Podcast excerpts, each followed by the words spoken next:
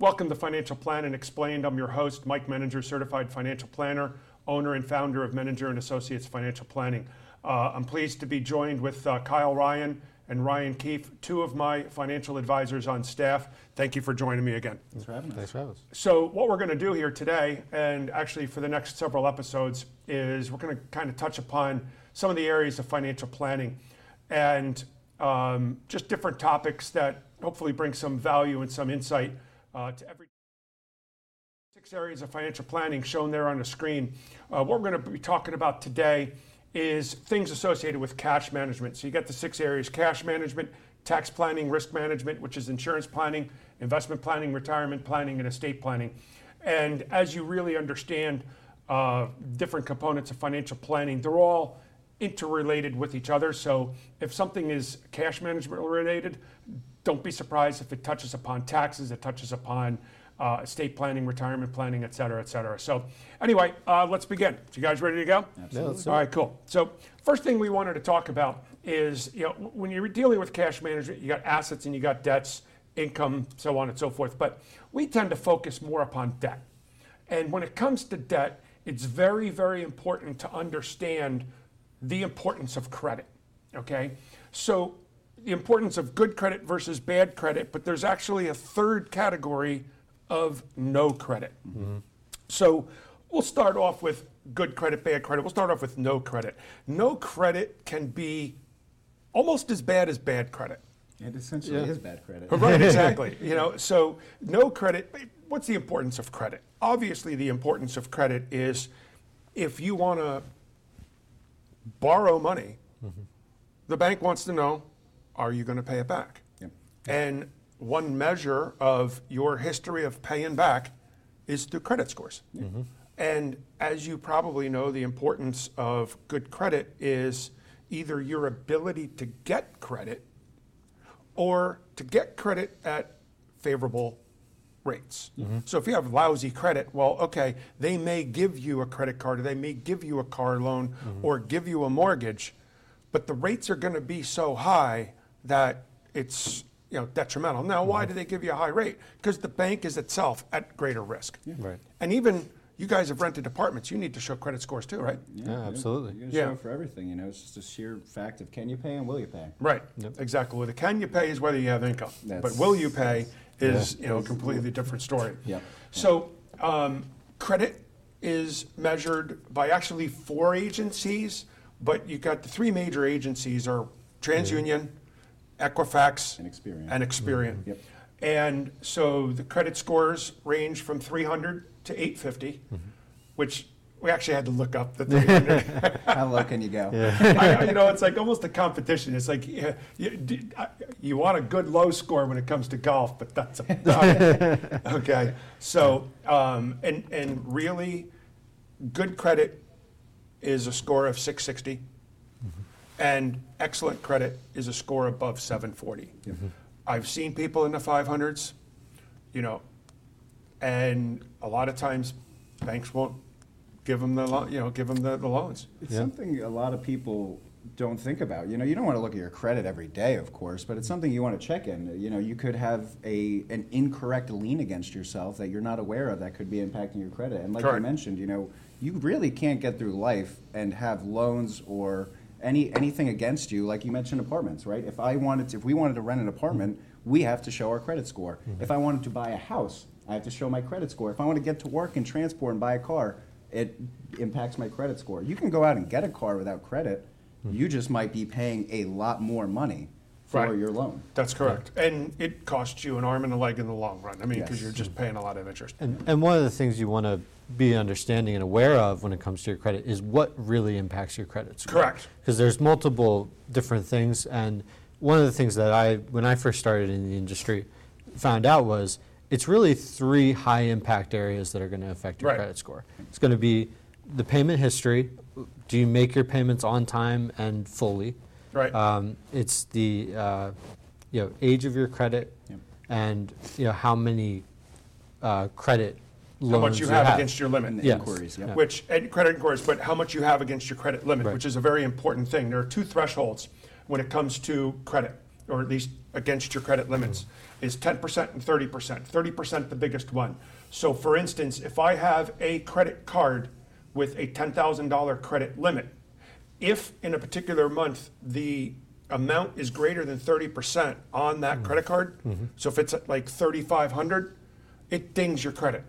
And I track my credit, and I find that in every year on the business credit card, we have a giant hit in November for paying all kinds of stuff, which, you know, we plow to the credit card so we can get 2% cash back, but that's a separate issue.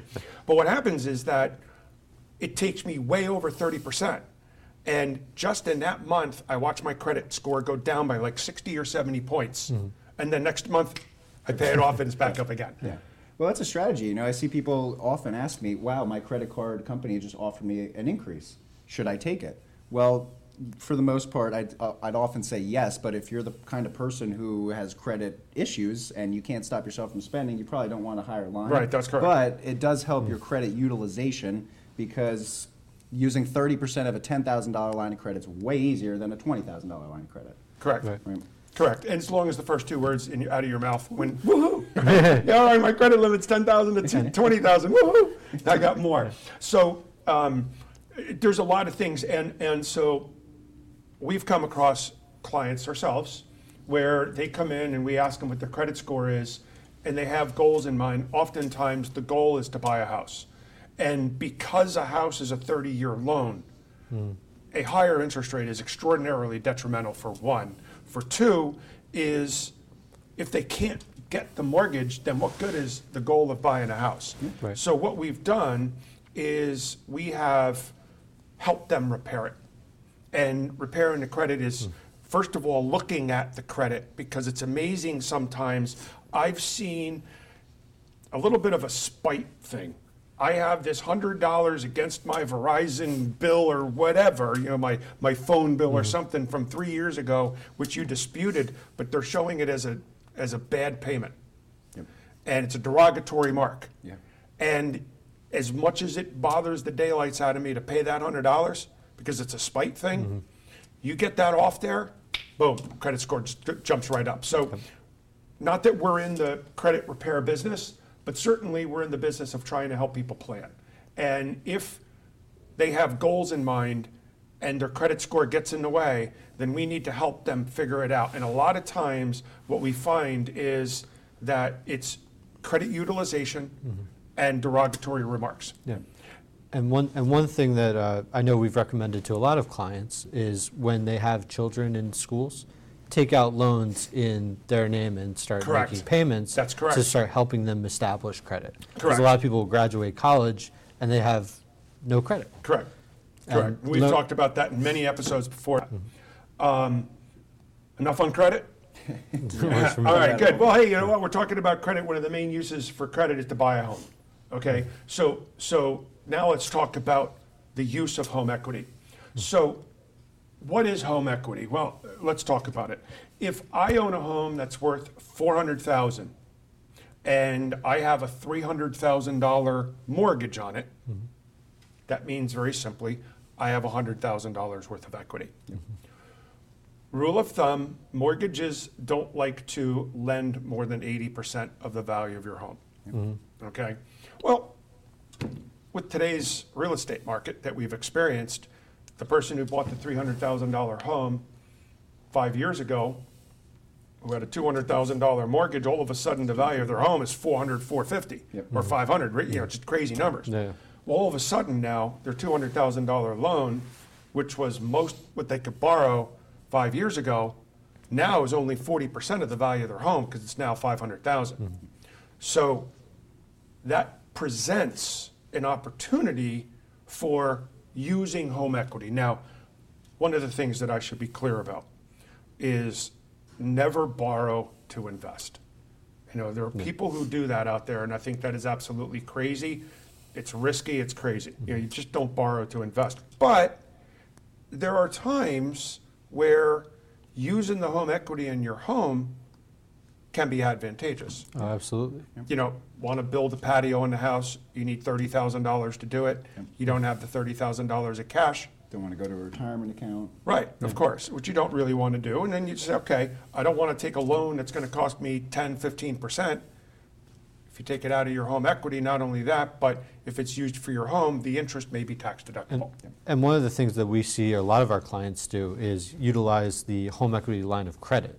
Because it's easy cash insurance to just kind of have on the sidelines. It's available. If you ever need it. Right. You know, again, if the first two words out of their mouth are, you know, well, so if you ever heard the words first lien position, second lien position, third lien position, what that really means is that, and this is why mortgages don't like to lend more than 80% because they're not in the business of being real estate owners either.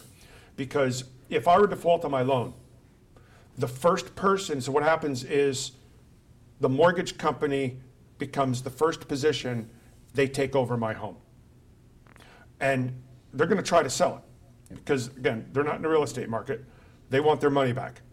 So what happens is if I have a $500,000 home and I have a $300,000 mortgage, they sell it for whatever they sell it for, they're the first person to get paid back. Yep. The second person to get paid back is if I have a home equity loan, and that's a fixed interest, fixed time period loan. That's the second position, and then the third position is the home equity line of credit. Now, if you have a mortgage and take a home equity line of credit, well, it goes into the second position. But no company will give you the home equity line of credit above 80%, or no bank, I mean, if they're not in the first or second position as well. Okay, actually more than 90%. Yeah. They just won't do it because they're the third people in line. Yeah. Right. You know, they're not the ones who are in charge of selling the house. The mortgage company is the one who's in charge of selling it. Right. But again, the difference between a home equity loan and a home equity line of credit is that the home equity line of credit is, instead of it being a fixed payment, it's interest only, and you borrow what you need, and the interest accrues daily. Unfortunately, that because it's not fixed interest rate, it goes up and down every time the Fed raises interest rates. Mm-hmm. And as we know, the Fed has raised interest rates the most and fastest in its history. Mm-hmm. So anybody who had a home equity line of credit only a few years ago, their interest rate was 3.25%. Now it's 8.25%. Yep. Right. Suddenly, 3.25% was a good price. 8.25% is not exactly the greatest price of all. And we've seen the impact of that first on. You know, we have clients who, you know, they build a pool, right? And it sounds like a great idea, use a home equity line of credit. It's only costing you 2-3%. And here we are a couple of years later. You've only paid X amount of it off, and the interest rate rises, and you're still stuck with that payment, right? Which could then turn into a home equity loan after a few years, and it can get out of hand. You know, that's why it's not a one-stop solution, the home equity line of credit or the home equity loan, but it is a powerful tool to have in your arsenal. Correct. And I will say, like, a lot of times for the average American, the home is going to be their main investment, so to speak, for their life. So be careful when you're utilizing the equity in your home, because that might be your one or largest asset when you eventually retire. Yeah. Well, and the other thing is, you know, where we have used home equity loans, in addition to utilizing it for projects around the house, is for restructuring debt. Mm-hmm. You know, if their primary mortgage is already sitting at some ridiculously low, you don't want to refinance the, I mean, you could refinance it, okay? But in today's interest rate environment, you certainly don't. Mm-hmm. But what it does is it gives the ability for that person who may have a $200,000 mortgage, if they're sitting on bad debt, like a bunch of credit card debt and everything else like that, that's adversely impacting their credit score. Mm-hmm. Okay, that's one. If they're paying some ridiculous rate, 20, 25% on interest for their credit cards, they're always swimming upstream and not really paying it off. Right. So by using home equity to restructure your debt, it puts them in a position where all of a sudden they're not struggling every month. It gets them the ability where they're actually paying down their debt. Yep. Yep. I've also seen them, folks, use it for college. Not extremely, it works, It's a way of funding college. It's just another tool. And the last thing I would note on it is we usually caution clients, get it while you can, because you do need to have income in order to be able to get a home equity line of credit. Right. So, even if you don't think you need it, it doesn't cost, depending on where you are, it doesn't cost too much to get one. It's better to have it than it and not need it than need it and not have it. Correct. And so one of the things that we've used as a tool for the home equity line of credit is it's an emergency reserve. Yep. So we always encourage, it's one of the primary things about cash management is to maintain a certain level of emergency reserve. The book rule is anywhere between 3 and 6 months of expenses, of your monthly expenses. Mm-hmm. And so people will have a tendency to set aside $30,000, $50,000 in savings, which, by the way, I think is a great idea, but we've often asked, when's the last time you've actually had an emergency reserve, emergency? Mm-hmm. Well, sort of never. I'm like, then let's utilize the cash for whatever your goals may be, and then utilize the home equity line of credit as the emergency reserve in the event of an emergency. That's a place to go. Yep. And to your point, get it when you don't need it, because the single time you need it the most is when you don't have a paycheck, laid off, disabled or anything else like that. Mm-hmm. It gives you a place to go for an emergency. Mm-hmm. So we're up against commercial break. We will be back with you in just a few moments. Thank you for joining. We'll be back momentarily. Do you keep up regularly with your investments? Where exactly are your hard-earned dollars going? Are you financially prepared for an emergency? I'm Mike Menninger, founder of Menninger and Associates Financial Planning. We believe that education and knowledge are powerful, and we want our clients to understand why we are making the recommendations that we make. It's your money, and you deserve to know where it's going, because it's not how much you make, it's how much you keep. So call us today to discuss.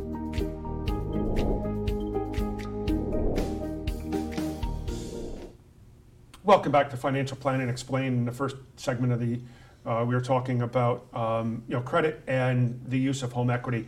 For the second segment, what we'd like to do is talk about real quickly the difference between HSAs and FSAs, and then we're going to talk about ways for saving for children. And if we get to it, we have a couple other topics that we'd like to do. So HSAs and FSAs. HSAs is a health savings account, and the FSA is the flexible savings account, kind of the dinosaur to the HSA. The healthcare savings account, in order to qualify for one, you have to have at work a high deductible plan. Yeah, and the purpose of these is to use for qualified medical expenses. Correct. Yeah. Correct. So in the old days, you had the flexible, which by the way are still existing, the flexible spending account, is that if you don't have a high deductible plan, you have the ability to save it, and you can contribute up to $3,000, somewhere around $3,000 a year. But the downside was it's basically a use it or lose it. And a lot of people complain. In fact, I was one of those people who complained. Like, I never know how much I'm going to need. And it would tick me off if I put away $3,000, only use $2,000, and poof, it's gone. I wasted that extra $1,000. Now, since years ago when I had been using it, they also, the plan can allow, was it $600? $610. $610. Mm-hmm. They allow a $610 if the plan carry over to the following year. The beauty of it is that you contribute to the FSA, and it's tax deductible, and then the distributions are tax-free. So that's a beautiful thing. Yeah. The HSA is even better, The HSA is relatively new, 5 years, 7 years, whatever, something like that. New for some is not new for others, but that gives you the only mechanism that allows you to contribute to a tax-deductible plan. It's got the triple tax savings. It's one of the only ones out there where you get the deduction on the way in, it grows tax deferred, and if you use it for qualified medical expenses, again, you can pull it out tax free. Right. Powerful. A lot of nifty things, because you could also invest it. Yes. So yes, you can. And you can, unlike the FSA, if you don't use it, you get to retain that for until you use it. For years. Right. The HSA. The HSA, that is. And so what you were talking about before the episode about the HSA that's pretty cool is you can go back. Oh, the HSA. So again, let's start with this. You need to have a high deductible plan. How do you know if you have a high deductible plan? Well, go look at your deductible. That's a good way to start. And if you're single, your deductible is $1,500 or more. You know you have a high deductible health plan. You can use it as an HSA. If you're a family, it's $3,000 or more. So one of the things you could do, again, you contribute to this, get a tax deduction, it grows tax-free. That leads you to think that you want this for as long as possible. You really want this to grow. So where I've seen people make mistakes is they have an HSA, they're young, you know, like if I go over my deductible, I need $500, oh, I'll just pull it from the HSA. Could be, it depends, but the thing is it's growing tax-free. If you save the receipts throughout your life, I go to the doctor, I get a $500 copay, I save that receipt, and I keep doing that throughout the years, and I'm in retirement, and I have this HSA I've been building up my whole life, I can take that, reimburse myself for my medical expenses so long as I have a good track of the receipts, reimburse myself from those medical expenses from all those years past, as opposed, and take that money out tax-free. It's a really powerful tool, but again, you have to have a high deductible health plan.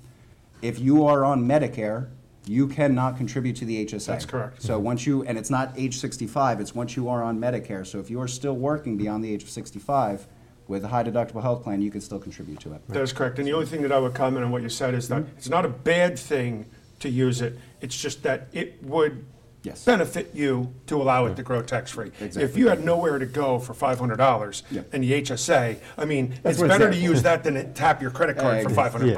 Right. So, and you can contribute $3,850 for an individual every year and $7,750 if you're a married couple. And plus a $1,000 catch-up if you're over 50? 55. Yes. 55. And that's per HSA. Right. So if you and your wife have one, you can each do a $1,000 catch-up. Okay. And sometimes employers offer it, so check in with your employee benefits because sometimes they'll offer a match.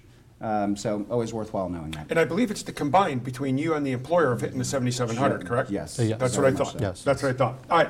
Next thing, let's talk about the different ways for saving for kids. Kind of interesting in the evolution of saving money for children. There's a handful of ways, and you know, I've actually had seminars on saving for college for kids, but sometimes it can be just saving for children. Okay, the kids may have side jobs, whatever the case, they want to save money. Right. You might not have the goal of going to college. Right, that's correct. Right. That's correct. But here's what happens a lot of times. Okay, what happens a lot of times is the parents, you know, looking for ways of hiding money. Okay. And so what they used to do years ago is they would just dump money into the kid's name as their way of saving and putting it in at the kid's rate. Yeah. Huh. Government caught on to that. Okay, I think it goes back to 2001. They had the kiddie tax. Yep. So it basically says something like $1,350 a year that if the child is considered a dependent on your tax return, and they have more than $1,350 a year in unearned income. In other words, if I drop $500,000 and I'm making 5%, it's $25,000. No. I want to pay it at my tax rate where I'm making money? Or his tax rate, right? Of course, exactly. Well, you know, they caught on to that. So, but people were doing that to save for college. And the reason why they were doing that to save for college is because if for some reason they wanted to use it for something other than college, using a college type of savings program had penalties if you did it. Yeah. So, you know, so we'll kind of go in, and the next slide pretty much talks about it, and we just use that, is ways with which you could save for college are you could save it through the child's name, and if they're under 18 or under age of majority, it's actually 21 in most states, it has to be what's referred to as a UTMA or UTMA, or UGMA, Uniform Gift to Minors Act, or Uniform Trust to Minors Act. Yeah. Basically, that means the parent serves as a custodian, which is the gatekeeper. It prevents the kid from taking their money. Right, but once they hit that age of majority, that account becomes theirs. Legally becomes theirs. Yes. Legally becomes theirs. You'd be surprised how many times the kids don't even know they have the accounts. And sometimes parents, when the kid turns age of majority, are like, oh, I didn't realize they get control of that. Right, well, and by the way, then they still own the iron fist because you want to take that, guess what? You know, that could. You could lose other benefits. Okay. So other ways that I've seen, so it's saving in the kid's name, you know, you're kind of limited. The other thing too is that if you accumulate too much money in the kid's name, it could impact student financial aid when applying for college. Yeah. Right. What I've seen parents often do is contributing to the 529 plans, okay, which is a great way for saving for college because in Pennsylvania and some states, you get certain tax advantages at the state level, but certainly at the federal level, you get you don't get a tax deduction, but you get tax-free growth, tax-free distributions if used for legitimate college expenses. For higher education too. Correct. So a lot of people think the 529 plan is just for college. It could be for trade school, it could Correct. Be for high Good school. Point. Yeah. And actually, it's a new law. A couple years ago, they came out and said they could use up to $10,000 a year for high school, yep. and private high school. And now with the new Secure 2.0 Act, if there's any unused money in 529 plans, you can actually roll that money over into Roth IRAs after a certain time. But it has to be 15 years. And you can only do up to the contribution limit, mm-hmm. up to $35,000. We won't get into that as deep, but that's something else that can happen. The other thing that I've seen happen is that people will employ, self-employed individuals will actually employ their children, mm-hmm. okay? So if they employ their children and they're legitimately doing work for the business, you can pay your children. Now, what's the advantage of that? The advantage of that is if I am in a 35, let's say I'm the business owner, I employ my children, instead of my paying 35% tax on those wages, on that profit, mm-hmm. I'm paying the kids. And you get a deduction? I get a deduction as a business deduction.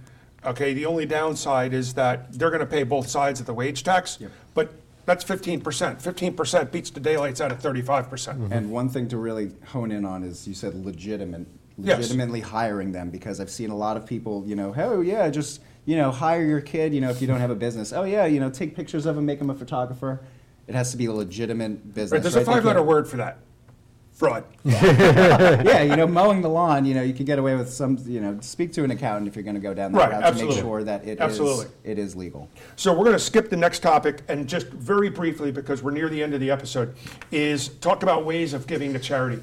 One of the issues that has occurred since the Trump tax laws in 2018 came into effect is that they limited how much you can your itemized deduction limit, or shall I say, your standard deduction limit went up real high, okay? Which then put pressure on charitable contributions. And for most people, their charitable contributions, unless they have giant mortgage or making huge charitable contributions, they weren't able to deduct. Mm-hmm. So I kind of put a hurt into the charities. Absolutely. So there were a couple different ways with which people were doing it. It's like they would have a really high year, and there's this relatively new thing called donor-advised funds, mm-hmm. DAFs. Yep. So we had a client who had a giant year of income. It was an influx of mass amount of income. And what they did is they just contributed. They had plans of contributing $20,000 or $30,000 a year to a charity, but they had a giant year, so they contributed like $200,000 to the DAF. Yep. What happened is they got a $200,000 tax deduction that year. Now the DAF, the donor advised fund, sits there, and if they wanted to make a $10,000 or $20,000 or $50,000 contribution, it comes out of the DAF. There's no tax, but they're not getting a deduction at any time afterwards. And it can be invested while it's in the Correct. DAF, yeah. Absolutely. So it can actually grow. Absolutely. And since the DAF is the contribution to the DAF is considered tax deductible, then what happens is I suggest that you take a highly appreciated asset. In this particular instance, they had $200,000 of the S&P 500 fund that they paid only $50,000 for. By moving that in, they didn't recognize the capital gain, but they got the full $200,000 deduction, which is a beautiful thing. Right. And then lastly, I'd like to talk about qualified charitable deductions, which is QCDs. If you're over age 70 and a half, you can contribute directly from an IRA to a charity. We're up against time. Now, actually, I'm gonna go back. That's also good for people who have RMDs. Because what it does is that they can, instead of taking, let's say, their $10,000 RMD, if they write checks directly from their IRA to the charity, then basically that RMD, that income that they used for charity, doesn't count as income on their tax return. Yes. So we are absolutely out of time. So thank you guys, appreciate it. Thank you very much for joining us. I look forward to seeing you on the next episode of Financial Planning Explained. And I'm your host, Mike Menninger. Thank you again for joining us.